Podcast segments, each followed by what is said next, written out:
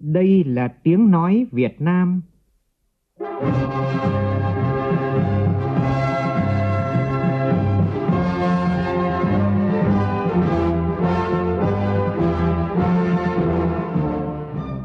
là tiếng nói Việt Nam, phát thanh từ Hà Nội, thủ đô nước Cộng hòa xã hội chủ nghĩa Việt Nam.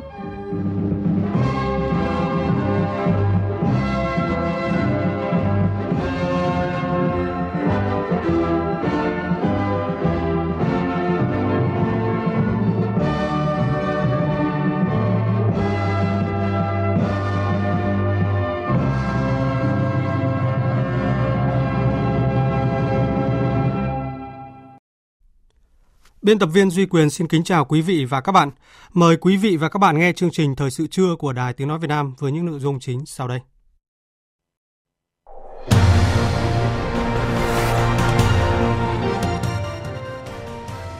Tổng Bí thư Chủ tịch nước Nguyễn Phú Trọng dâng hương tưởng niệm Chủ tịch Hồ Chí Minh tại nhà 67 trong khu di tích Chủ tịch Hồ Chí Minh tại Phủ Chủ tịch. Di trúc của Chủ tịch Hồ Chí Minh góp phần vun đắp mối quan hệ vĩ đại, tình đoàn kết đặc biệt Việt Nam Lào.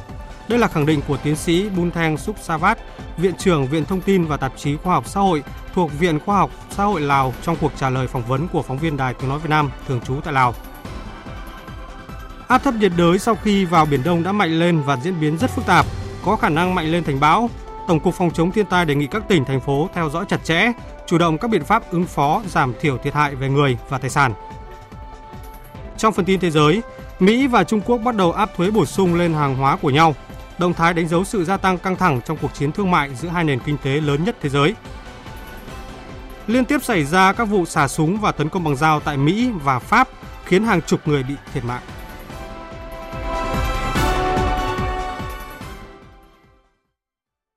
Bây giờ là nội dung chi tiết.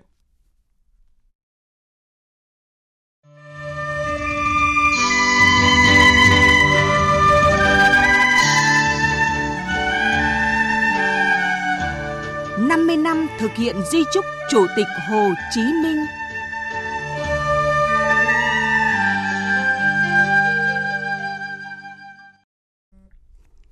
Thưa quý vị và các bạn, nhân kỷ niệm 50 năm thực hiện di chúc của Chủ tịch Hồ Chí Minh và 50 năm ngày mất của người, sáng nay Tổng Bí thư Chủ tịch nước Nguyễn Phú Trọng đã đến dâng hương tưởng niệm Chủ tịch Hồ Chí Minh tại khu di tích Chủ tịch Hồ Chí Minh trong phủ Chủ tịch.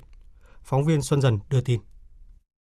Trong không khí thiêng liêng tại nhà 67, nơi bác đã sống và làm việc trong những ngày tháng cuối cùng trước khi về cõi vĩnh hằng, Tổng Bí thư Chủ tịch nước Nguyễn Phú Trọng thành kính dâng nén hương thơm tưởng nhớ Chủ tịch Hồ Chí Minh, vị lãnh tụ thiên tài, anh hùng giải phóng dân tộc, danh nhân văn hóa thế giới, người đã khai sinh ra nước Việt Nam Dân chủ Cộng hòa, nay là nước Cộng hòa xã hội chủ nghĩa Việt Nam. Nói chuyện với cán bộ nhân viên khu di tích, Tổng Bí thư Chủ tịch nước Nguyễn Phú Trọng cho biết, kỷ niệm 50 năm ngày bác đi xa và 50 năm thực hiện di chúc của người, khắp cả nước có nhiều hoạt động phong phú sinh động trong đó đỉnh cao là lễ kỷ niệm cấp quốc gia vừa được tổ chức cách đây ít hôm, được dư luận quần chúng nhân dân đánh giá cao, được bạn bè quốc tế hoan nghênh. Tổng Bí thư Chủ tịch nước Nguyễn Phú Trọng bày tỏ xúc động khi được biết, trong những ngày này, du khách đến tham quan khu di tích rất đông, không chỉ khách trong nước mà cả khách quốc tế. Đồng thời cho biết, bản thân cũng đã cảm nhận được điều này khi vừa được tận mắt chứng kiến rất đông người dân, có cả các cụ già và trẻ nhỏ đến từ mọi miền của Tổ quốc vào viếng bác với tinh thần rất xúc động biểu dương cán bộ nhân viên khu di tích đã thấy được hết vai trò trách nhiệm của mình, thực hiện tốt nhiệm vụ được giao. Tổng Bí thư Chủ tịch nước Nguyễn Phú Trọng cho biết, nửa thế kỷ đã qua, nhiều người trẻ có thể còn chưa hiểu hết về bác. Vì vậy, cán bộ nhân viên khu di tích cần tiếp tục làm tốt hơn nữa công tác tuyên truyền, giáo dục về cuộc đời sự nghiệp của bác, nhất là đối với khách quốc tế.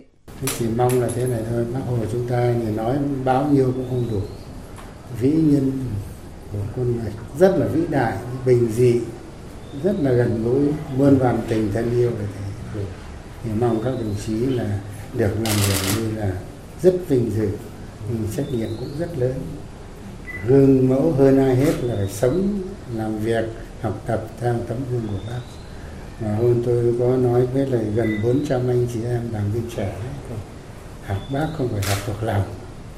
Không phải là nói trôi chảy cho hay từ trong tim trong óc trong xa máu của mình truyền ra được cái tình cảm vào trong nhân dân để biến thành những cái việc làm cụ thể sinh động có lợi cho nước cho dân để theo đúng như lời dạy của bác hay là để thỏa lòng mong ước của bác.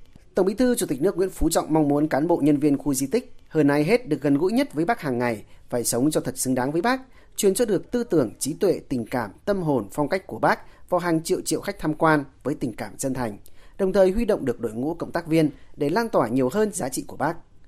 Tổng Bí thư Chủ tịch nước chúc cán bộ nhân viên khu di tích sức khỏe, hạnh phúc, luôn cố gắng sống, chiến đấu học tập và làm theo gương Bác Hồ vĩ đại.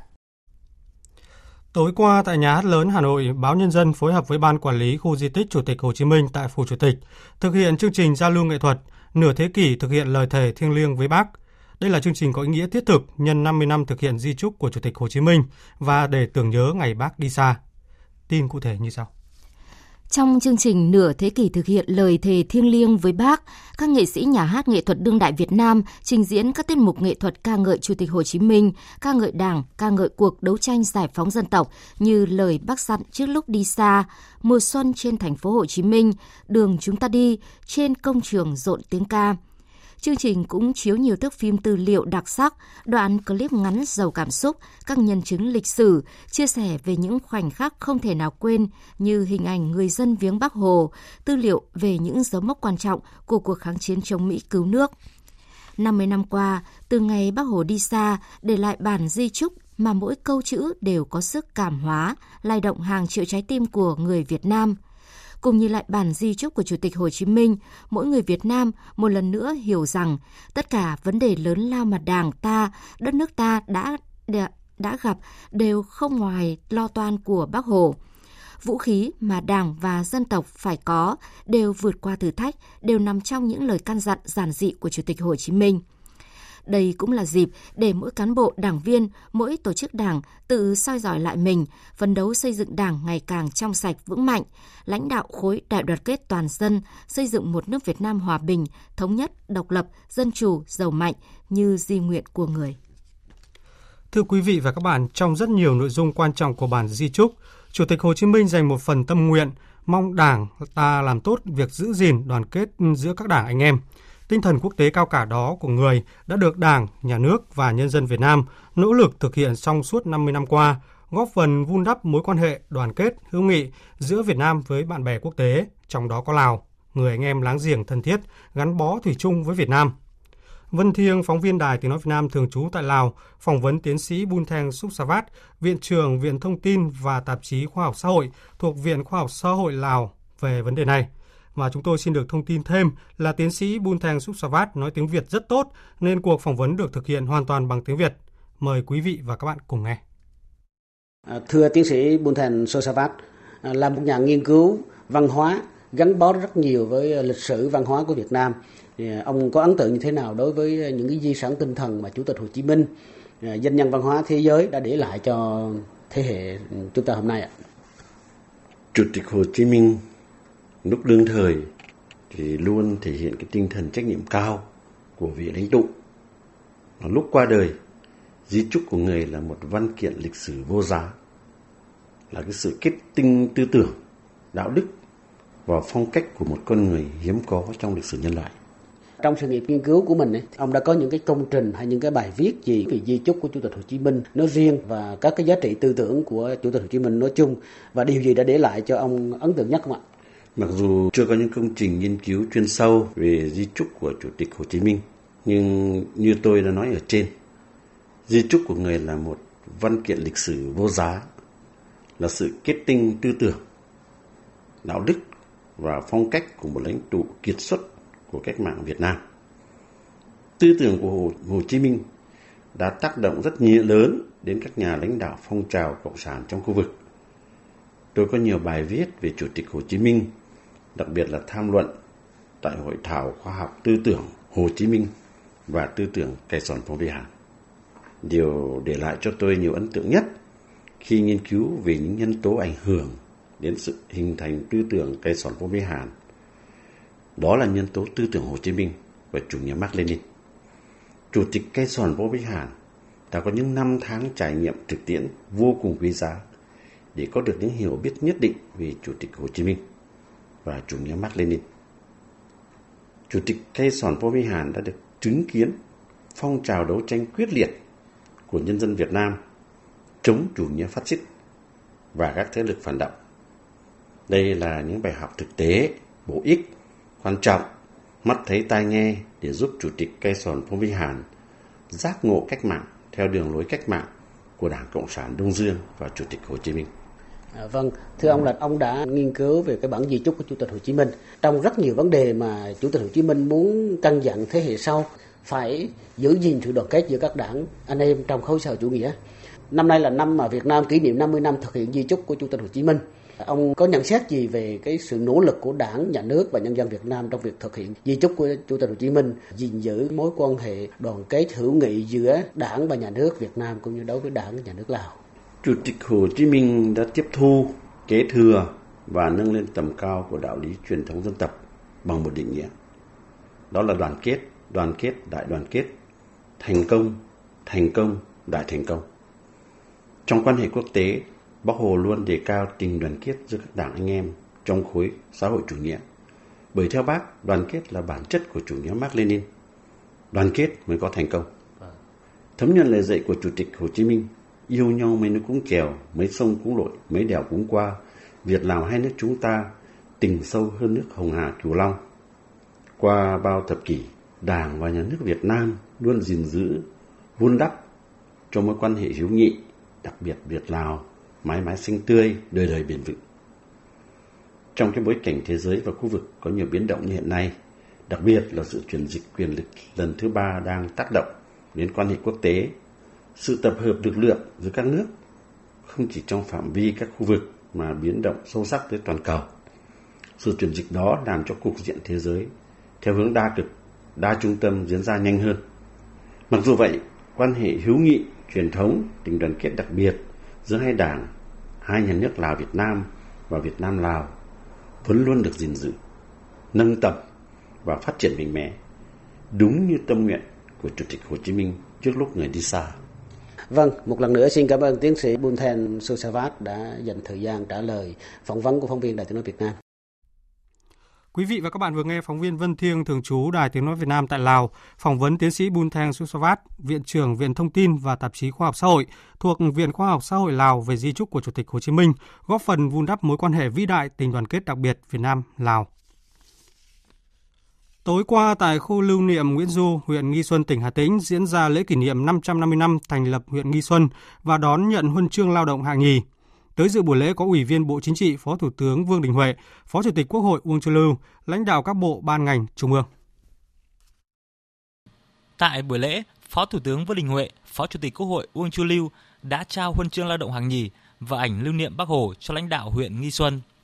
Huyện Nghi Xuân với bề dày lịch sử, văn hóa nằm bên dòng sông La, sông Lam thơ mộng đã sinh ra những bậc vĩ nhân hiền tài như đại thi hảo Nguyễn Du, danh nhân văn hóa thế giới, uy viễn tướng công Nguyễn Công Trứ, mỗi di tích danh thắng huyện Nghi Xuân đều gắn với một truyền thống đẹp đẽ về tình đất, tình người.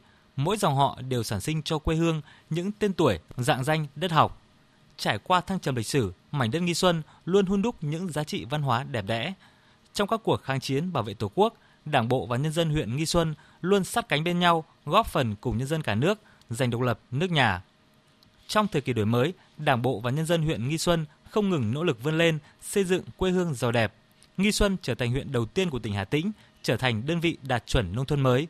Hiện nay thu nhập bình quân đầu người của huyện đạt gần 40 triệu đồng, tỷ lệ hộ nghèo giảm chỉ còn 5,02%, tốc độ tăng trưởng kinh tế trong 5 năm gần đây đạt từ 14 đến 16%. Trong lĩnh vực văn hóa xã hội, các di sản văn hóa vật thể và phi vật thể được bảo tồn, khôi phục và phát huy.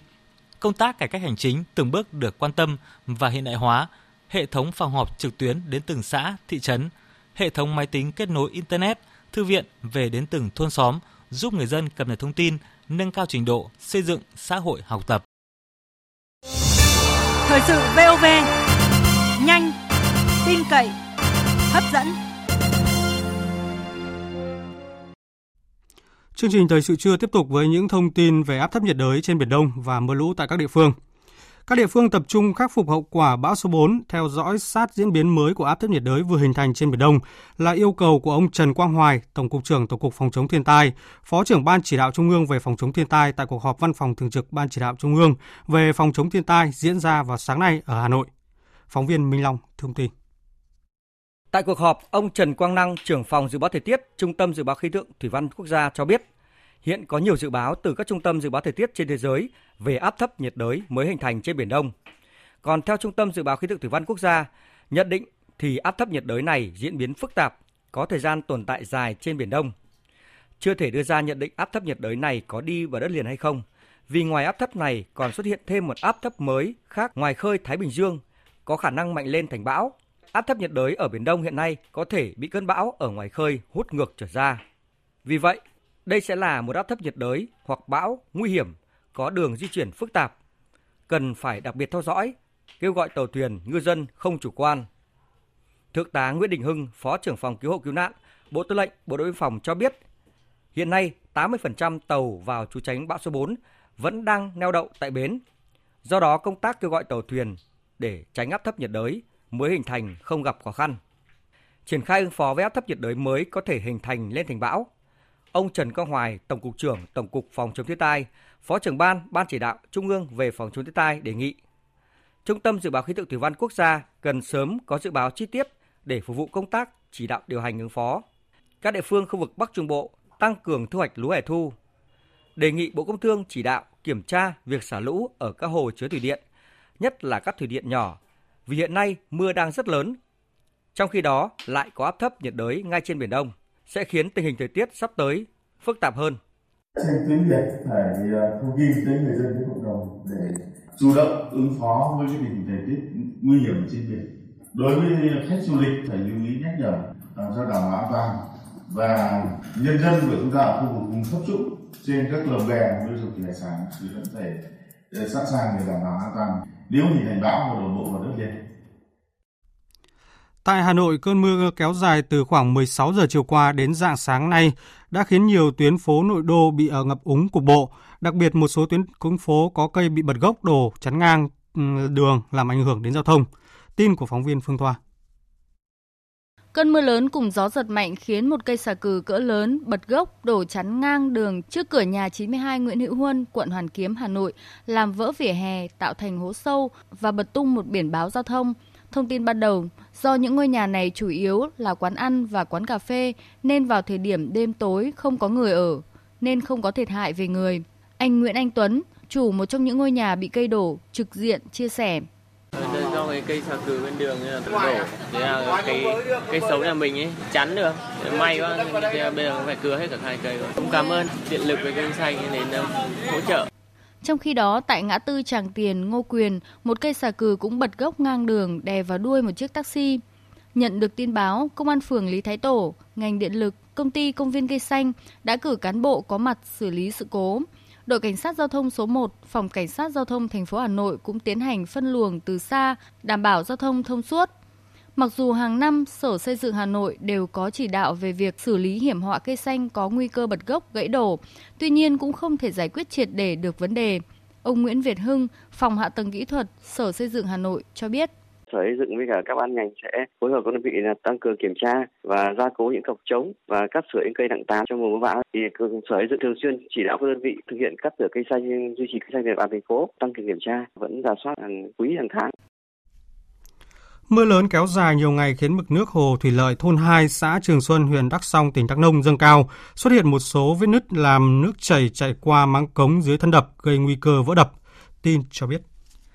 Công ty trách nhiệm hữu hạn một thành viên khai thác công trình thủy lợi Đắk Nông cho biết đang tích cực khắc phục sự cố dò dỉ qua thân đập tại hồ thủy lợi thôn 2, xã Trường Xuân, huyện Đắk Song, tỉnh Đắk Nông và tiếp tục theo dõi tình hình an toàn của đập. Do mưa lớn kéo dài nhiều ngày trước nên đến chiều ngày 30 tháng 8, mực nước hồ này dâng cao, xuất hiện một số vết nứt làm nước chảy qua mang cống dưới thân đập gây nguy cơ vỡ đập công ty đã khẩn cấp mở hết van cống xả, giảm áp lực nước trong hồ, đồng thời chuẩn bị vật tư, thiết bị bịt các lỗ giò, gia cố thân đập. Chính quyền xã Trường Xuân cũng đã di rời một số hộ dân phía hạ lưu và cảnh báo người dân về nguy cơ sự cố hồ đập tại đây. Hồ Thôn 2 có dung tích 600.000 mét khối nước, xây dựng từ năm 2003, thân đập có dấu hiệu xuống cấp. Trước đó vào giữa tháng 8, hồ chứa của nhà máy thủy điện Đắc Kha, huyện Đắc Rấp, tỉnh Đắk Nông cũng xảy ra sự cố kẹt văn xả tràn dẫn đến nguy cơ vỡ đập. Hai tỉnh Đắk Nông và Bình Phước đã di rời hàng trăm hộ dân vùng hạ du để đảm bảo an toàn. Cũng liên quan đến các công trình thủy lợi, trước diễn biến áp thấp nhiệt đới khả năng mạnh dần thành bão số 5 trên Biển Đông, lãnh đạo Ủy ban Nhân dân tỉnh Bình Định vừa kiểm tra các công trình đang thi công, chỉ đạo đẩy nhanh tiến độ đồng thời triển khai các biện pháp đảm bảo công trình vượt lũ an toàn. Tin của phóng viên Thành Long tại miền Trung. Đó là công trình sửa chữa đập ngăn mặn Lại Giang ở huyện Hoài Nhơn và công trình nâng cấp hồ chứa nước Mỹ Đức, huyện Phú Mỹ, hồ chứa nước Phú Khương, huyện miền núi Hoài Ân. Sau gần 8 tháng thi công, đến thời điểm này, một nửa thân đập phía bờ nam sông Lại Giang ở huyện Hoài Nhơn cùng các hạng mục của công trình đập ngăn mặn trên sông cơ bản đáp ứng tiến độ. Đây là công trình trọng điểm của tỉnh Bình Định, tổng mức đầu tư 220 tỷ đồng. Đối với hồ chứa nước Mỹ Đức và hồ chứa Phú Khương, đến nay hoàn thành 60% khối lượng công việc và sẽ tích nước phục vụ sản xuất vụ đông xuân 2019-2020. Kiểm tra thực tế tại công trình, ông Trần Châu, Phó Chủ tịch Ủy ban nhân dân tỉnh Bình Định yêu cầu qua kiểm tra các cái công trình hồ chứa nước thì vẫn đảm bảo vượt lũ an toàn trong năm 2019 này. Đặc biệt thì có cái cơn bão ở Biển Đông cũng đang tiến vào, do vậy mà yêu cầu các cái nhà thầu phải đẩy nhanh tiến độ, đặc biệt phải tăng cái thời lượng thi công tại công trường để đảm bảo cho vấn đề tích nước ở các cái hồ chứa. Cũng thông qua cái việc đi kiểm tra này cũng nhắc nhở các cái địa phương cố gắng đảm bảo các cái công trình. Cái thứ nhất là thi công là phải vượt lũ an toàn, trong quản lý vận hành phải đúng quy trình để trong lũ thì chúng ta vận hành công trình bảo đảm an toàn. Những cơn mưa lớn kéo dài trong 3 ngày qua khiến nước lũ từ các nơi đổ về, gây ngập úng hơn 20 hecta lúa của người dân trên địa bàn xã Tân Thành, huyện Bù Đốp, tỉnh Bình Phước, trong đó có 10 hecta lúa sắp mất trắng. Theo ông Nguyễn Hữu Dũng, Chủ tịch Ủy ban nhân xã Tân Thành, để giải quyết tình trạng cấp bách cứu các diện tích lúa khỏi bị ngập úng, thì chiều qua hàng chục hộ dân địa phương đã tổ chức phá đường kênh của công ty trách nhiệm hữu hạn Thanh Tòng vì dòng kênh này ngăn chạy ngăn qua ruộng lúa khiến cho người nguồn nước không được thoát được. Hiện chính quyền địa phương đang tích cực phối hợp với các người dân khắc phục tình trạng của lũ lụt ngập úng, đồng thời thiết thống kê thiệt hại để hỗ trợ những hộ dân bị ảnh hưởng do mưa lũ. Thời sự VOV nhanh, tin cậy, hấp dẫn.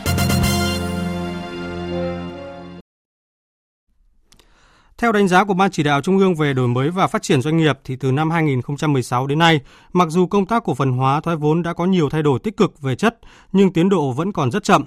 Cụ thể đến nay thì mới cổ phần hóa được 35 trong tổng số 127 doanh nghiệp nhà nước, đạt tỷ lệ gần 30%, hoàn thành thoái vốn được 88 trong tổng số hơn 400 doanh nghiệp, đạt tỷ lệ hơn 20% so với kế hoạch đặt ra cho cả giai đoạn 2016-2020.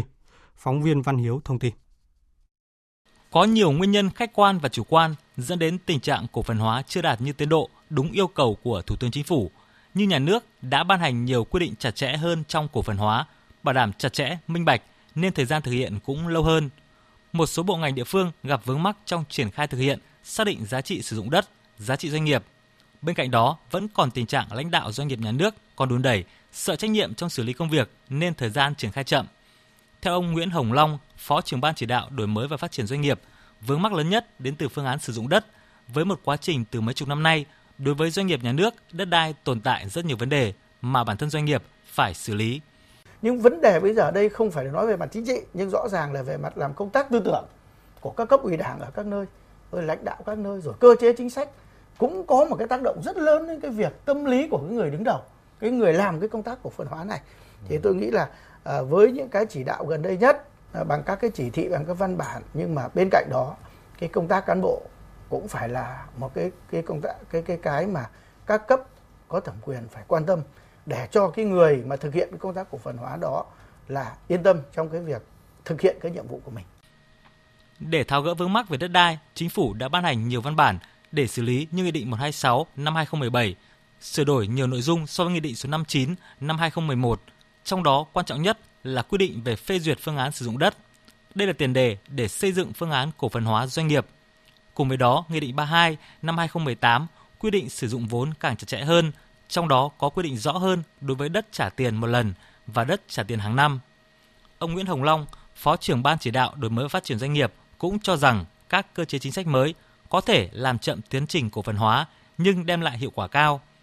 Đặc biệt đến thời điểm này, tiền nộp về quỹ bình ổn sắp xếp doanh nghiệp đạt 185.000 tỷ đồng, bằng 74% theo kế hoạch được giao là 250.000 tỷ đồng. Liên quan đến lĩnh vực an toàn thực phẩm, Bộ Y tế vừa ban hành thông tư số 18 năm 2019 hướng dẫn thực hành sản xuất tốt GMP trong sản xuất kinh doanh thực phẩm bảo vệ sức khỏe. GMP là tiêu chuẩn thực hành sản xuất tốt bao gồm những nguyên tắc quy định về điều kiện sản xuất áp dụng cho các cơ sở sản xuất thuốc, mỹ phẩm, thực phẩm, trang thiết bị y tế nhằm đảm bảo sản phẩm đạt chất lượng và an toàn. Tin cho biết. Cục An toàn Thực phẩm có hai lưu ý về thời gian đối với thực phẩm bảo vệ sức khỏe sản xuất trong nước đã được cấp giấy chứng nhận công bố phù hợp với quy định an toàn thực phẩm hoặc giấy chứng nhận đăng ký bản công bố sản phẩm còn hiệu lực. Cụ thể là sản phẩm sản xuất trong nước ngày 1 tháng 7 năm 2019 được tiếp tục nhập khẩu, lưu thông đến hết hạn sử dụng của sản phẩm. Sản phẩm sản xuất sau ngày 1 tháng 7 năm 2019 phải bổ sung giấy chứng nhận thực hành sản xuất tốt của nhà sản xuất và hồ sơ và thông báo về Cục An toàn Thực phẩm trước khi nhập khẩu sản phẩm Trường hợp tổ chức cá nhân không thay đổi nhà sản xuất, thông báo có nội dung bổ sung giấy chứng nhận thực hành sản xuất tốt và cam kết sản phẩm được sản xuất đúng theo hồ sơ công bố đã được cấp, kèm theo giấy chứng nhận thực hành sản xuất tốt của nhà sản xuất. Cũng liên quan tới thời gian, đối với thực phẩm bảo vệ sức khỏe nhập khẩu đã được cấp giấy xác nhận công bố phù hợp với quy định an toàn thực phẩm hoặc giấy tiếp tục đăng ký bản công bố sản phẩm còn hiệu lực – Cục An toàn Thực phẩm lưu ý, sản phẩm sản xuất trước ngày 1 tháng 7 năm 2019 được tiếp tục nhập khẩu, lưu thông đến hết hạn sử dụng của sản phẩm. Trong khuôn khổ Ngày hội Văn hóa các dân tộc, sáng nay tại huyện Mộc Châu, tỉnh Sơn La đã diễn ra nhiều hoạt động sôi nổi hấp dẫn. Đây là ngày hội lớn nhất được tổ chức hàng năm vào dịp Tết độc lập trên cao nguyên xinh đẹp này, thu hút rất đông du khách trong và ngoài nước cùng đồng bào các dân tộc. Phản ánh của nhóm phóng viên cơ quan thường trú Tây Bắc.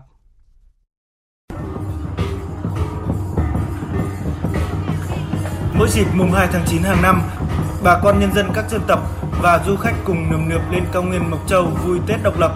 Tới đây, du khách được hòa mình vào không gian văn hóa đặc sắc và các lễ hội truyền thống của các dân tộc anh em thông qua các hoạt động như thi trại văn hóa, văn hóa cộng đồng, thi trình bày giới thiệu ẩm thực dân tộc, giã bánh dày, chợ thổ cẩm, các hoạt động thể thao, trò chơi dân gian. Nổi bật là phần thi trình diễn văn hóa cộng đồng bằng các trang phục, nhạc cụ, vũ điệu truyền thống, 14 đội thi đã trình diễn các di sản văn hóa phi vật thể như lễ cúng dòng họ, nghệ thuật khen của dân tộc Mông, lễ cấp sắc của dân tộc Giao, nghệ thuật xòe của dân tộc Thái. Anh Mùa A Khu ở bản Tà Số xã Trường Hắc huyện Mộc Châu nói. Ngoài na thì cũng không mưa, năm nay mùa 2 tháng 9 nó là mưa. Thế là dân tàu lũ cá dân tàu nó lồn quá, vui quá. Tại vì già cũng phải xuống, các cụ già, các trẻ cũng xuống rồi vui lắm. những bộ quần áo rực rỡ, những điệu xòe, điệu múa cùng tiếng trống, tiếng chiêng rộn ràng tạo nên không gian văn hóa đầy màu sắc, để lại ấn tượng tốt đẹp trong lòng du khách dù chỉ một lần ghé qua. Anh Trần Phong Hoàng, du khách từ thành phố Hồ Chí Minh hào hứng nói: Qua ngày hội này thì tôi thấy là đồng bào dân tộc ở đây thì rất là vui vẻ và hòa đồng, hiếu khách nữa. Và trang phục của họ rất là đa dạng và phong phú, nó tôn lên vẻ đẹp đặc trưng của các dân tộc ở vùng Tây Bắc Việt Nam. Ngày hội văn hóa các dân tộc huyện Mộc Châu cũng là nơi hội tụ, khơi dậy nét đẹp văn hóa, thể thao gắn với quảng bá phát triển du lịch, giới thiệu vẻ đẹp của vùng đất, con người Mộc Châu, vùng Tây Bắc của Tổ quốc với các doanh nghiệp, du khách trong và ngoài nước, góp phần quan trọng trong việc bảo tồn và phát huy bản sắc văn hóa, phát huy sức mạnh khối đại đoàn kết của các dân tộc vùng Tây Bắc. Bà Nguyễn Thị Hoa, Phó Chủ tịch Ủy ban nhân dân huyện Mộc Châu cho biết. Thông qua cái hoạt động văn hóa của các dân tộc như là trưng bày cái không gian văn hóa của các dân tộc ý, thì ờ, chúng tôi muốn giới thiệu những cái nét đặc trưng đặc sắc của văn hóa các dân tộc Mộc Châu tới với đông đảo du khách ờ, và để cho mọi người cảm nhận về ẩm thực văn hóa của Mộc Châu và sẽ yêu Mộc Châu hơn và đến Mộc Châu nhiều hơn. Và tối nay mùng 1 tháng 9 sẽ diễn ra đêm hội chính với chương trình nghệ thuật đặc sắc Mộc Châu hội tụ và lan tỏa, hội xòe đoàn kết và bắn pháo hoa nghệ thuật tại quảng trường trung tâm hành chính huyện Mộc Châu.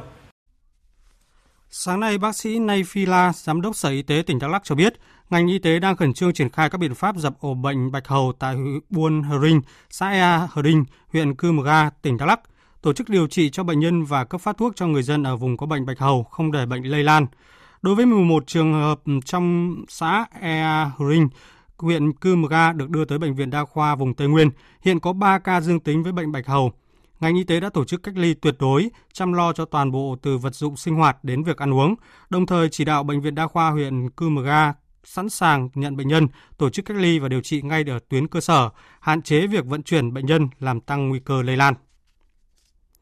Hà Nội đang triển khẩn trương điều tra vụ truy sát khiến 5 người thương vong vào sáng nay. Đây là thông tin được ông Nguyễn Đình Đà, Chủ tịch Ủy ban nhân xã Hồng Hà, huyện Đan Phượng, thành phố Hà Nội cho biết. Vào khoảng 7 giờ sáng nay thì đối tượng Nguyễn Văn Đông sinh năm 1966, trú tại xã Hồng Hà đã truy sát cả nhà người em ruột gồm 5 người, đã có 2 người tử vong, còn 3 người được đi bệnh viện cấp cứu. Lực lượng chức năng đã khống chế bắt giữ đối tượng đưa về trụ sở công an. Nguyên nhân ban đầu vụ việc là do mâu thuẫn giữa ông Đông và gia đình người em. Hiện thì lực lượng chức năng đang khẩn trương điều tra làm rõ vụ việc. Một vụ hỏa hoạn nghiêm trọng xảy ra vào dạng sáng nay tại Hải Dương khiến hai người tử vong. Đám cháy xảy ra tại thôn Tiên Tảo, xã Thanh An, huyện Thanh Hà, tỉnh Hải Dương. Ngọn lửa bùng phát khoảng 4 giờ sáng tại căn nhà của gia đình chị Nguyễn Thị Phương, sinh năm 1983. Lực lượng cảnh sát phòng cháy chữa cháy và cứu hộ cứu nạn công an tỉnh Hải Dương đã điều 4 xe chuyên dụng và hàng chục cán bộ chiến sĩ đến dập lửa, nhưng đến khoảng 4 giờ 30 phút thì đám cháy mới được dập tắt. Hai người tử nạn là chị Phương và con gái sinh năm 2018 do mắc kẹt trong phòng ngủ nên bị ngạt khói. Tiếp theo chương trình là một số thông tin về thời tiết đáng chú ý. Do ảnh hưởng của giải hội tụ nhiệt đới, Bắc Bộ và Bắc Trung Bộ hôm nay có mưa vừa mưa to. Riêng các tỉnh Lào Cai, Yên Bái, Sơn La, Hòa Bình, Phú Thọ, Quảng Ninh, Thanh Hóa, Nghệ An có mưa rất to. Cảnh báo từ ngày mai đến ngày mùng 6 tháng 9, vùng mưa lớn ở Trung Bộ có khả năng mở rộng thêm. Khắp từ Thanh Hóa đến Quảng Ngãi có mưa to đến rất to, với tổng lượng mưa cả đợt có thể lên tới từ 300 đến 500 mm. Cảnh báo nguy cơ lũ quét và sạt lở đất ở vùng núi và ngập lụt ở vùng trũng thấp. Còn tại khu vực Tây Nguyên và Nam Bộ cũng có mưa diện rộng từ chiều tối, có nơi mưa to, đề phòng rông lốc, gió giật mạnh.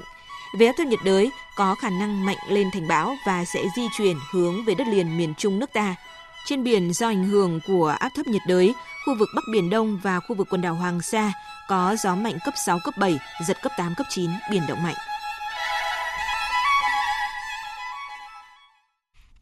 Chương trình tiếp tục với phần tin thế giới. Người phát ngôn của lực lượng cảnh sát khu hành chính đặc biệt Hồng Kông Trung Quốc dạng sáng nay cho biết, Hồng Kông vừa trải qua một đêm thảm họa. Tin chi tiết cho biết. Theo Tân Hoa Xã, sĩ quan cảnh sát cấp cao thuộc đơn vị quan hệ công chúng của cảnh sát đưa ra tuyên bố này sau khi những người biểu tình gây bạo loạn vào đêm hôm qua, phá hoại các tòa nhà chính quyền và làm giao thông tê liệt. Người biểu tình quá khích đã đồng độ với cảnh sát ở nhiều khu vực, ném bom xăng vào các tòa nhà thuộc chính quyền đặc khu, trụ sở Hội đồng lập pháp và trụ sở cảnh sát, tấn công cảnh sát bằng gạch đá và chất lỏng ăn mòn – người biểu tình đã đốt lửa trên các đường phố chính, gây nguy hiểm cho cư dân sống xung quanh khu vực. Những người biểu tình cũng đã chiếm lĩnh các đường phố và có các hành vi phá hoại ở nhiều khu vực. Ít nhất 40 người đã bị cảnh sát bắt giữ từ tối hôm qua đến dạng sáng ngày hôm nay do các hành vi tụ tập trái phép, phá hoại và cản trở cảnh sát thi hành nhiệm vụ. Cảnh sát chống bạo động đã phải sử dụng hơi cay để giải tán người biểu tình. Chính quyền Hồng Kông đã kịch liệt lên án những hành động bạo lực và vi phạm pháp luật của người biểu tình quá khích, tiếp tục leo thang bất chấp sự an toàn của người dân. Người phát ngôn của chính quyền Hồng Kông nêu rõ, những hành vi của người biểu tình cực đoan đã vi phạm nghiêm trọng sự bình yên của công chúng, đe dọa nghiêm trọng sự an toàn của lực lượng cảnh sát đang làm nhiệm vụ cũng như người dân tại Hồng Kông. Đồng thời, một lần nữa kêu gọi người ừ, kêu gọi người dân nói không với bạo lực để trật tự xã hội được khôi phục càng sớm càng tốt. Kế hoạch áp thuế mới của Mỹ đối với hàng hóa nhập khẩu từ Trung Quốc trị giá 112 tỷ đô la Mỹ có hiệu lực từ ngày hôm nay. Động thái này đánh dấu sự gia tăng căng thẳng trong cuộc chiến thương mại giữa hai nền kinh tế lớn nhất thế giới. Đây cũng là bước đi đầu tiên trong kế hoạch mới nhất của Tổng thống Mỹ Donald Trump nhằm áp thuế bổ sung 15% đối với hàng hóa nhập khẩu từ Trung Quốc trị giá 300 tỷ đô la từ nay cho đến cuối năm. Tin cho biết. Một khi có hiệu lực trên thực tế, gần như tất cả các hàng hóa nhập khẩu có nguồn gốc Trung Quốc vào Mỹ trị giá lên đến 550 tỷ đô la sẽ đều là đối tượng của các biện pháp trừng phạt. Đầu tuần này, Văn phòng Đại diện Thương mại Mỹ cũng khẳng định các kế hoạch của Tổng thống Donald Trump áp thuế bổ sung đối với các hàng hóa nhập khẩu từ Trung Quốc trị giá 300 tỷ đô la, dự kiến có hiệu lực lần lượt từ ngày 1 tháng 9 và 15 tháng 12 tới. Cho đến nay, Mỹ đã áp đặt thuế quan đối với 250 tỷ đô la đối với hàng hóa Trung Quốc. Đáp trả, Trung Quốc cũng áp đặt thuế quan đối với 110 tỷ đô la hàng hóa từ Mỹ. Trung Quốc tuyên bố có nhiều cách để đáp trả Mỹ, song vẫn kêu gọi hai bên tiếp tục đàm phán. Đáp lại hành động của Mỹ thì Trung Quốc hôm nay cũng bắt đầu áp đặt thêm thuế quan đối với một số hàng hóa từ Mỹ trị giá lên tới 75 tỷ đô la. Mức thuế quan mới này chính thức có hiệu lực từ lúc 11 giờ 1 phút trưa nay theo giờ Việt Nam. Chiều qua, theo giờ Pháp, một vụ tấn công bằng dao đã xảy ra tại ngoại ô thành phố Lyon, miền đông nước Pháp, khiến cho ít nhất một người thiệt mạng và 9 người khác bị thương. Phóng viên Huỳnh Điệp, cơ quan thường trú Đài Tiếng Nói Việt Nam tại Pháp đưa tin. Vụ tấn công xảy ra vào khoảng 16 giờ 30 phút ngày 31 tháng 8 theo giờ Pháp, tức khoảng 21 giờ 30 cùng ngày theo giờ Việt Nam, tại một điểm chờ xe buýt ở Ville-Urban, một khu vực nằm ở ngoại ô thành phố Lyon. Vào thời điểm nhiều người đang đợi xe buýt tại đây, một người đàn ông đã bất ngờ dùng dao tấn công nhiều người. Tính đến đêm 31 tháng 8, vụ tấn công đã khiến cho khoảng 10 người bị thương, trong đó ít nhất một người thiệt mạng tại chỗ, ba người bị thương nặng, được đưa đi cấp cứu trong tình trạng nguy kịch. Lực lượng cứu hộ cũng phải chăm sóc ít nhất 20 người khác, những người bị sốc tâm lý khi chứng kiến vụ việc. Theo thông tin ban đầu từ lực lượng cảnh sát, kẻ tấn công đã bị bắt giữ nhưng chưa xác định được danh tính do người này không có giấy tờ tùy thân, đồng thời khai báo với cảnh sát ba tên gọi khác nhau. Một trong số ba tên gọi này trùng khớp với thông tin của một người đàn ông gốc Afghanistan, 33 tuổi và đang có đơn xin tị nạn tại Pháp. Động cơ của vụ tấn công đang tích cực được làm rõ. Trong khi đó, tại Mỹ, số người thiệt mạng trong vụ xả súng tại bang Texas ngày hôm qua đã tăng lên 5 người, trong đó tính cả kẻ tấn công. Ngoài ra còn có 21 người khác bị thương. Cảnh sát cho biết kẻ xả súng là một người đàn ông da trắng tầm 34-35 tuổi đã bị bắn chết tại khu vực giạp hát và chiếu bóng ở Odessa và nhà chức trách đang điều tra xem còn nghi phạm nào nữa hay không. Trước đó thì cảnh sát Odessa nghi ngờ có hai kẻ xả súng đi trên hai xe riêng rẽ đã nổ súng bừa bãi vào cư dân. Còn tại Na Uy, cơ quan cứu hộ nước này cho biết ít nhất 4 người đã thiệt mạng và một người bị thương khi chiếc trực thăng chở họ gặp nạn tại vùng viễn Bắc của nước này. Tin chi tiết như sau. Theo thông báo của cơ quan cứu hộ Na Uy, chiếc trực thăng chở 6 người đã bị rơi ở ngoại ô thành phố Anta, miền Bắc Na Uy. Truyền thông địa phương đưa tin, chiếc trực thăng này đang chở hành khách đến dự liên hoan âm nhạc Hostrand diễn ra tối cùng ngày. Bốn người trên máy bay này đã thiệt mạng, một người bị thương và một người vẫn đang mất tích. Trực thăng gặp nạn do công ty Helichan có trụ sở tại Anta quản lý và đường thuê để vận chuyển hành khách tham dự liên hoan âm nhạc. Kênh truyền hình TV2 dẫn nguồn ban tổ chức sự kiện cho biết địa điểm xảy ra vụ việc chỉ cách nơi tổ chức liên hoan âm nhạc vài km. Lực lượng cứu hộ Na Uy cho biết không có dấu hiệu cho thấy nguyên nhân tai nạn do thời tiết xấu, vì vào thời điểm xảy ra vụ việc, thời tiết tại khu vực trên rất tốt. Những căng thẳng liên quan đến chương trình hạt nhân của Iran vẫn nóng nghị trường khi mà Tổng thống Iran Hassan Rouhani trong cuộc điện đàm với người đồng cấp Emmanuel Macron ngày hôm qua tiếp tục cảnh báo tiến hành bước tiếp theo trong việc rời thỏa thuận hạt nhân nếu châu Âu không thực hiện các cam kết. Tin cụ thể như sau. Căng thẳng tại vùng vĩnh leo thang từ tháng 5 năm ngoái khi Tổng thống Mỹ Donald Trump đơn phương rút khỏi thỏa thuận hạt nhân, đồng thời tái áp đặt lệnh cấm vận lên Iran – Diễn biến tiếp tục căng thẳng với nhiều vụ tấn công máy bay không người lái của Mỹ bị bắn hạ và tàu dầu bị tạm giữ tại vùng vịnh trong vài tháng qua. Tổng thống Pháp dẫn đầu nỗ lực hạ nhiệt căng thẳng với hy vọng tổ chức cuộc gặp giữa Tổng thống Mỹ và người đồng cấp Iran bên lề hội nghị G7. Tuy nhiên, Tổng thống Rouhani loại trừ khả năng đối thoại nếu Mỹ không dỡ các lệnh cấm vận trước – Tổng thống Iran cũng nhấn mạnh hai ưu tiên hàng đầu của Iran là tất cả các bên tuân thủ thỏa thuận hoàn toàn và an ninh, an toàn cho giao thông ờ, hàng hải trên thế giới, trong đó có vùng vịnh và eo biển Hormuz. Sau khi mạnh lên cấp 4, cấp cực kỳ nguy hiểm, siêu bão Dorian không chỉ di chuyển chậm hơn dự đoán mà còn thay đổi hướng đi trách lên phía Bắc, đe dọa đổ bộ vào các bang Bắc và Nam Carolina của Mỹ. Tuy nhiên, cơ quan chức năng Mỹ không loại trừ khả năng siêu bão này vẫn đổ bộ hay ảnh hưởng nghiêm trọng tới bang Florida vào đầu tuần tới. Đồng thời cảnh báo người dân nhanh chóng sơ tán theo khuyến cáo và tăng cường tích trữ lượng lương thực nhu thiết yếu. Biên tập viên Phạm Hà thông tin. Với sức gió lên tới 240 km một giờ, cơn bão cấp 4 được cho là đang di chuyển chậm đổ bộ vào quốc đảo Bahamas hôm nay với mưa lớn tại nhiều nơi. Đường đi của cơn bão quái vật này sẽ hướng đến các đảo Grand Bahama và Abaco phía tây bắc của Bahamas. Đây là các địa điểm du lịch quan trọng của quốc đảo này. Chính quyền Bahamas cũng kêu gọi người dân và khách du lịch cần tìm nơi trú ẩn an toàn với các cảnh báo những người nào từ chối đi sơ tán là đang đặt mạng sống của mình vào nguy hiểm. Phát biểu trực tiếp trên truyền hình, Thủ tướng Bahamas Hubert Minnis khẳng định. I want you to remember, homes, houses, structures Tôi muốn các bạn nhớ rằng ngôi nhà và tài sản của các bạn có thể làm lại được, nhưng mạng sống thì không thể. Chúng tôi cần các bạn để tiếp tục phát triển đất nước. Dự đoán sẽ có sóng lớn cao gấp 2 đến 3 lần chiều cao của tôi và điều đó có nghĩa là nhiều ngôi nhà sẽ ngập chìm trong nước lũ. Đường đi của bão Dorian đã có sự thay đổi, tuy nhiên vẫn có cảnh báo phần lớn bang Florida sẽ nằm trong khu vực bị tấn công bởi gió to và mưa lớn. Thống đốc bang Florida Ron DeSantis cho biết. Uh, as you know, uh, Hurricane Dorian has strengthened Bão Dorian đã mạnh lên cấp 4 cực kỳ mạnh và chuyển hướng. Nếu xu hướng này tiếp tục sẽ là một dấu hiệu tích cực cho Florida. Tuy nhiên, tôi vẫn muốn các bạn cần phải thận trọng vì nó có thể đổi hướng. Thậm chí nếu nó tiếp tục theo hướng hiện nay, thì Florida vẫn bị ảnh hưởng. Vì vậy, không nên đưa ra bất cứ giả thuyết nào và chúng ta cần đề phòng và sẵn sàng là tốt hơn cả. Hiện đã có 2.000 binh sĩ vệ binh quốc gia được huy động và dự kiến sẽ có thêm 2.000 nữa tham gia vào công tác ứng phó bão. Trong khi đó, các quan chức cũng đang nỗ lực để đảm bảo các trung tâm y tế vẫn có điện đầy đủ. Người dân cũng được khuyến cáo nên tăng cường tích trữ lương thực, nhu yếu phẩm.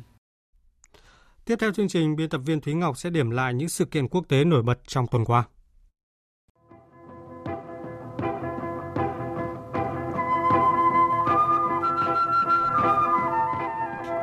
Cộng đồng quốc tế tiếp tục bày tỏ quan điểm về những diễn biến căng thẳng hiện nay trên Biển Đông, đặc biệt sau khi Trung Quốc đưa tàu khảo sát Hải Dương 8 cùng một số tàu hộ tống vào vùng đặc quyền kinh tế của Việt Nam.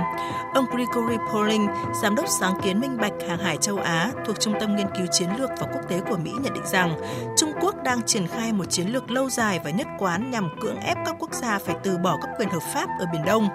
Những hành vi của Trung Quốc ngày càng trở nên thách thức khi họ triển khai nhiều tàu hơn tại Biển Đông so với trước đây. Trong bối cảnh đó, chuyên gia Pauling khuyến nghị các nước Đông Nam Á cần phải thể hiện rõ ràng quan điểm trong việc bảo vệ quyền hợp pháp theo luật pháp quốc tế. Cùng chung quan điểm với ông Pauling, giáo sư Sten Tonessen của Viện Nghiên cứu Hòa bình Oslo cũng cho rằng việc Trung Quốc ngăn cản các nước tiến hành các hoạt động hợp pháp tại Biển Đông cũng như can thiệp vào các hoạt động khai thác dầu khí của Việt Nam tại vùng đặc quyền kinh tế là có tính hệ thống. Các nước Đông Nam Á cần nỗ lực đối thoại nhằm hướng tới các giải pháp hợp lý và thực chất hơn. Trong khi đó, Pháp, Đức và Anh cũng ra tuyên bố chung về tình hình Biển Đông.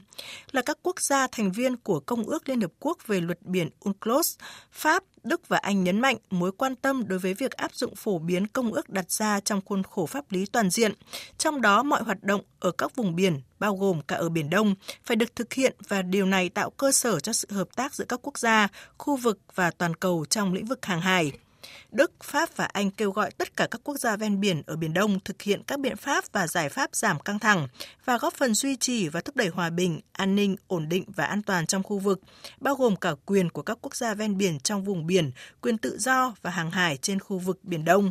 Ngày 29 tháng 8, Bộ Ngoại giao Ấn Độ cũng khẳng định kiên quyết ủng hộ tự do hàng hải và hàng không, hoạt động thương mại hợp pháp không bị cản trở ở các vùng biển quốc tế theo luật pháp quốc tế, đặc biệt là Công ước Liên Hợp Quốc về luật biển UNCLOS. Ấn Độ cho cho rằng mọi bất đồng phải được giải quyết một cách hòa bình bằng việc tôn trọng các quy trình pháp lý và ngoại giao, không chọn cách đe dọa hoặc sử dụng vũ lực. Hôm nay, 125 tỷ hàng hóa của Trung Quốc nhập khẩu vào Mỹ sẽ bắt đầu bị áp mức thuế mới là 15%. Số còn lại trong tổng số 300 tỷ đô la Mỹ sẽ bị áp thuế từ ngày 15 tháng 12 tới đây. Tổng thống Mỹ Donald Trump khẳng định sẽ không thay đổi kế hoạch áp thuế với hàng hóa Trung Quốc. Thế giới đang rất lo ngại cuộc chiến thương mại giữa hai nền kinh tế lớn nhất thế giới sẽ tác động tiêu cực đến tăng trưởng kinh tế toàn cầu. Trong khi cả Ngân hàng Thế giới và Quỹ tiền tệ quốc tế đã hạ dự báo tăng trưởng kinh tế toàn cầu trong năm nay từ 2,6 đến 3,2%, thì chính bản thân nền kinh tế Mỹ và Trung Quốc cũng đang đối diện với nguy cơ suy giảm tăng trưởng. Bộ Thương mại Mỹ tuần này cho biết tăng trưởng kinh tế của Mỹ đã chậm lại trong quý 2 so với ước tính trước đây với mức tăng trưởng GDP là 2%. Tăng trưởng kinh tế của Trung Quốc cũng chững lại ở mức thấp nhất trong 27 năm qua. Trong khi đó, Bộ Ngoại giao Trung Quốc cho biết hai đoàn đàm phán thương mại của Bắc Kinh và Washington vẫn duy trì kênh liên lạc hiệu quả và dự kiến tổ chức các cuộc đối thoại trực tiếp trong tháng 9 này. Kể từ sau hội nghị thượng đỉnh G7 tổ chức tại Pháp với sự đồng thuận của các thành viên về việc đảm bảo Iran không sản xuất vũ khí hạt nhân và không để tình hình hiện nay đe dọa ổn định khu vực, châu Âu tuần qua tiếp tục thể hiện quyết tâm cứu vãn thỏa thuận hạt nhân Iran. Sau khi thảo luận với những người đồng cấp Anh và Pháp và đại diện cấp cao phụ trách an ninh đối ngoại của Liên minh châu Âu Federica Mogherini, Ngoại trưởng Đức Heiko Maas cho biết ba nước đều mong muốn phát huy động lực đã đạt được tại hội nghị thượng đỉnh G7 và tiếp tục xúc tiến các nỗ lực ngoại giao hướng tới một cuộc gặp gỡ trực tiếp giữa Tổng thống Mỹ Donald Trump và Tổng thống Iran Hassan Rouhani sau khi cả Mỹ và Iran đều tuyên bố sẵn sàng cho một cuộc gặp như vậy. Giới phân tích kỳ vọng cuộc gặp thượng đỉnh Mỹ-Iran có thể diễn ra vào cuối tháng 9 tại New York bên lề hội nghị của Liên Hợp Quốc về biến đổi khí hậu. Dù vậy, một sự việc diễn ra trong tuần có thể coi là rào cản với cuộc gặp giữa ông Donald Trump và ông Hassan Rouhani, đó là Mỹ đã thông báo áp đặt lệnh trừng phạt đối với siêu tàu chở dầu Adrian Darya 1 của Iran. Phía Mỹ cho rằng tàu Adrian Darya 1 phục vụ các lợi ích của lực lượng vệ binh cách mạng Hồi giáo Iran vốn bị Mỹ liệt vào danh sách tổ chức khủng bố. Chính trường nước Anh đã trải qua một tuần đầy biến động sau khi Thủ tướng Anh Boris Johnson tuyên bố sẽ treo Quốc hội từ ngày 10 tháng 9 đến ngày 14 tháng 10 để ngăn chặn khả năng Quốc hội Anh cản trở kế hoạch nước này rời khỏi Liên minh châu Âu mà không có thỏa thuận.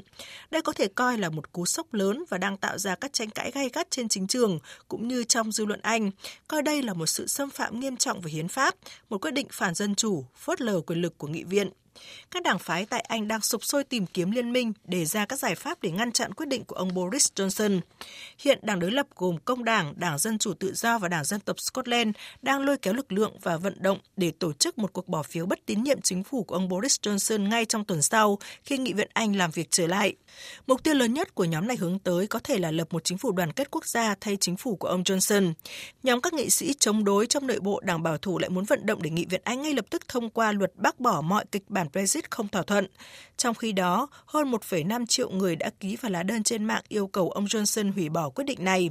Bất chấp các ý kiến phản đối, Thủ tướng Boris Johnson đã cảnh báo nếu các nghị sĩ Anh vào tuần tới tìm cách ngăn chặn hoặc trì hoãn Brexit sau ngày 31 tháng 10, điều này sẽ gây ra những tổn thất về lâu dài đối với các chính đảng lớn ở Anh, cũng như niềm tin của công chúng và nền chính trị. Giới phân tích nhận định, tuần sau sẽ tiếp tục chứng kiến nhiều sóng gió trên chính trường Anh khi các đảng phái nỗ lực ngăn cản trao quốc hội của ông Johnson. Trong những ngày cuối tuần, nước Mỹ lại rúng động với hai vụ xả súng liên tiếp khiến nhiều người thương vong. Vụ thứ nhất diễn ra vào sáng ngày 31 tháng 8 theo giờ Việt Nam tại sân vận động Let People ở thành phố Mobile thuộc bang Alabama, đúng thời điểm các học sinh đang chuẩn bị cho một trận bóng đá giữa hai trường trung học. Vụ xả súng khiến 10 học sinh bị thương, trong đó có 5 em đang trong tình trạng nguy kịch. Chỉ một ngày sau, vụ xả súng thứ hai lại xảy ra tại thành phố Midland và Odessa bang Texas khi hai kẻ tình nghi đánh cắp hai xe ô tô và tấn công ngẫu nhiên những xe khác tham gia giao thông trên đường cao tốc giữa hai thành phố. Một đối tượng tình nghi sau đó đã bị bắt giữ. Các thông tin ban đầu cho biết ít nhất 5 người đã thiệt mạng và 21 người bị thương. Hai vụ xả súng liên tiếp một lần nữa lại khơi dậy những tranh luận gay gắt về vấn đề quản lý súng đạn tại Mỹ. Tiếp theo chương trình là trang tin đầu tư tài chính và bản tin thể thao. Trang tin đầu tư tài chính.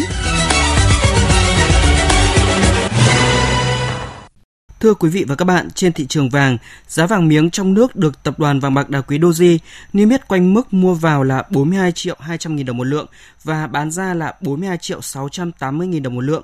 Giá vàng dòng thăng long 4 số 9 của công ty Bảo Tín Minh Châu niêm yết quanh mức từ 41 triệu 700 nghìn đồng một lượng đến 42 triệu 600 nghìn đồng một lượng. Còn giá vàng thế giới giao ngay ở mức 1.538 đô la Mỹ một ounce. Theo Cục Đầu tư nước ngoài, trong 8 tháng năm nay, Việt Nam thu hút được 22,63 tỷ đô la Mỹ vốn đầu tư nước ngoài, giảm 7,1% so với cùng kỳ năm ngoái. Nguyên nhân do số dự án đầu tư xây dựng mới tại Trung Quốc, châu Á và châu Âu đã giảm khoảng 30% so với cùng kỳ, tại Nhật Bản giảm hơn 20%. Vì vậy, sự sụt giảm vốn FDI đăng ký mới vào Việt Nam cũng không khó hiểu và khó kỳ vọng FDI sẽ bật tăng. Ngân hàng Nhà nước vừa chỉ đạo các tổ chức tín dụng cân đối vốn hợp lý, tiết giảm chi phí, nâng cao hiệu quả kinh doanh để có điều kiện phấn đấu giảm lãi suất cho vay. Theo đó, để tạo điều kiện về hoạt động cho doanh nghiệp, cuối tháng 7 vừa qua, một số ngân hàng thương mại nhà nước và ACB, Techcombank, MB tiếp tục công bố giảm 0,5% một năm lãi suất cho vay áp dụng đối với các khoản vay ngắn hạn trong một số lĩnh vực ưu tiên sản xuất kinh doanh, doanh nghiệp khởi nghiệp và các chương trình cho vay ưu đãi đối với doanh nghiệp. Còn trên thị trường chứng khoán, chốt phiên trước VN Index ở mức 983 điểm, HNX Index ở mức 102 điểm, Upcom Index ở mức 57 điểm. Tổng khối lượng khớp lệnh đạt gần 8,4 triệu đơn vị và giá trị là 117 tỷ đồng. Một số mã cổ phiếu nhóm ngân hàng như ACB tăng 0,9% lên 22.300 đồng một cổ phiếu, hay SHB tăng 1,59% lên 6.400 đồng một cổ phiếu. Đầu tư tài chính biến cơ hội thành hiện thực. Đầu tư tài chính biến cơ hội thành hiện thực.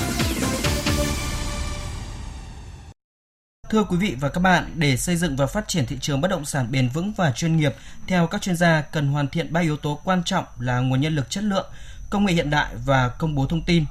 Để bắt kịp với thị trường bất động sản các nước trong khu vực thì đâu là mô hình để phát triển thị trường bất động sản Việt Nam trong bối cảnh hội nhập, tăng tính cạnh tranh? Phóng viên Hà Nho phỏng vấn giáo sư Đặng Hùng Võ về nội dung này. Mời quý vị và các bạn cùng nghe. Thưa ông là trong một cái bối cảnh thị trường bất động sản thì rất là sôi động thì ờ, để chuyên nghiệp và hội nhập ạ, những cái yêu cầu nào quan trọng nhất đặt ra một cơ chế chính sách cho trường hợp này ạ? Tôi cho rằng cái này hoàn toàn chế độ chính sách thì chúng ta có thể gạt bỏ nó đi là cái câu chuyện còn lại là cộng đồng những người làm nghề môi giới chúng ta cùng nhau làm gì chúng ta phải bắt đầu từ đấy thế khi đó thì chúng ta đầu tiên là phải đưa ra được những cái tiêu chí để đánh giá về nghiệp vụ tiêu chí để đánh giá về đạo đức. Ví dụ như là anh này đã một lần tham gia mà vào một cái dự án không minh bạch, hoặc là có một cái khách hàng họ phát biện rằng, ông này một lần ông nó nói dối tôi. Tất cả những cái đó thì tạo ra được cái chỉ số tín nhiệm về đạo đức và chỉ số tín nhiệm về nghiệp vụ. Và các nước họ cũng làm như vậy. Một anh thì có hai cái chỉ số đó. Anh đi vào thị trường, anh có thể trưng cái đó với cái người mà đang cần cái dịch vụ môi giới. Là tôi như vậy là tín nhiệm rất cao. Và hiệp hội cũng như là thông tin đại chúng báo chí là đưa lên cái cách thức quản lý đối với nghề môi giới hiện nay. Từ khác người dân nhìn thấy đấy và tin. Và cứ như vậy thì chúng ta sẽ thấy là không lâu thì chúng ta đẩy được những tất cả những cái thành viên của hiệp hội. Từ có thể những anh hiện nay là tín nhiệm thấp họ sẽ tự cố gắng để để vào cái nhóm có tín nhiệm cao. Là bởi vì đấy là miếng cơm anh áo. Anh không lên cái nhóm tín nhiệm cao này thì anh không có việc. Và trong trường hợp này thì vai trò của công nghệ đối với ờ, cái việc mà đánh giá các cái tiêu chí. Tất nhiên ở đây tôi cho rằng đánh giá của các cái thành viên mà làm nghề môi giới chúng ta công khai trên mạng thì người dân có thể là xem cái thẻ đó. Đồng thời có thể tra trên mạng ông Nguyễn Văn A. Hiện nay chỉ số về chuyên nghiệp vụ là 8 mà chỉ số về đạo đức có 4 thôi chẳng hạn. Thế thì tự khác người ta thấy là ông này là không tin được. Tôi phải tìm cái ông mà đạo đức cũng phải là 8 cơ. Thì tôi cho rằng công nghệ nó sẽ làm được cái việc cơ bản nhất quản trị tốt đấy là công khai minh bạch. Bởi vì hiện nay là công khai trên mạng là một cái công khai mà tốt nhất ai cũng có thể vào được. So sánh ạ, chất lượng của đội ngũ môi giới của Việt Nam với thế giới và cái bước đường phát triển thì những cái kinh nghiệm gì mà Việt Nam có thể học để đóng góp nhiều hơn ạ vào cái sự phát triển kinh tế chung khi mà coi thị trường bất động sản là có tác động rất lớn đến nền kinh tế. Sự thực mà nói là Việt Nam bây giờ là mang sách đi học các nước mà sợ rằng học không kịp. Chứ còn Việt Nam thì cũng chưa có kinh nghiệm gì về nghề môi giới cả. Thế thì chúng ta hãy đến các nước phát triển, đặc biệt là một cái nước như Singapore ngay gần Việt Nam thôi và họ làm rất tốt. Mặc dù cái mảnh đất của họ chỉ bằng ờ, phần Hà Nội cũ thôi. Thế nhưng mà bất động sản ở Singapore là cực kỳ phát triển. Thế thì sự thực mà nói là họ cũng chỉ đi sâu vào câu chuyện thứ nhất là nghiệp vụ của các người hành nghề môi giới đến đâu, đạo đức ra làm sao. Cái hiệp hội môi giới nó quyết định của nghề nghiệp thế nào. Ta sang đấy ta học đủ để mà về áp dụng ở Việt Nam. Vâng ạ, xin trân trọng cảm ơn ông.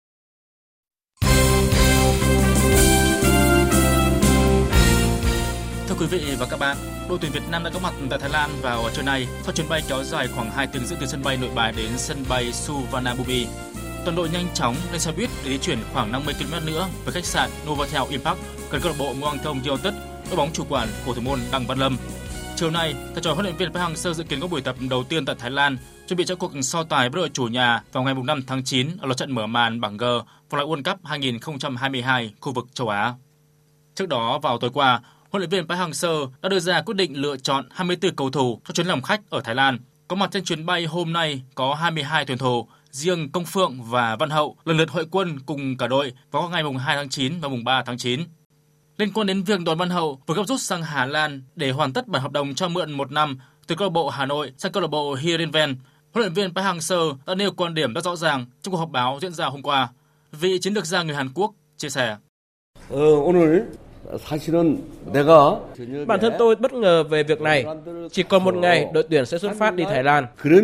Với tôi, hậu chơi SEA Games hay không, quan trọng hơn là World Cup. Vòng loại World Cup thì bất cứ lúc nào cũng có thể gọi hậu về nước. Tôi nghĩ trong bản hợp đồng của Văn Hậu phải có thêm điều khoản được về thi đấu tại SEA Games. Tôi nghĩ VFF cần thương lượng với Hà Nội nếu trước mùng 2 tháng 9 không đàm phán được với câu lạc bộ ở Hà Lan thì 99% hậu không thể về được SEA Games. Tôi hy vọng VFF xem xét thận trọng. Nếu không có Văn Hậu, tổn thất sẽ rất lớn vì chúng ta mất hai trụ cột ở hàng phòng ngự khi chấn thương của Đình Trọng không biết có kịp phục hồi hay không. 본인으로서도 참 유럽으로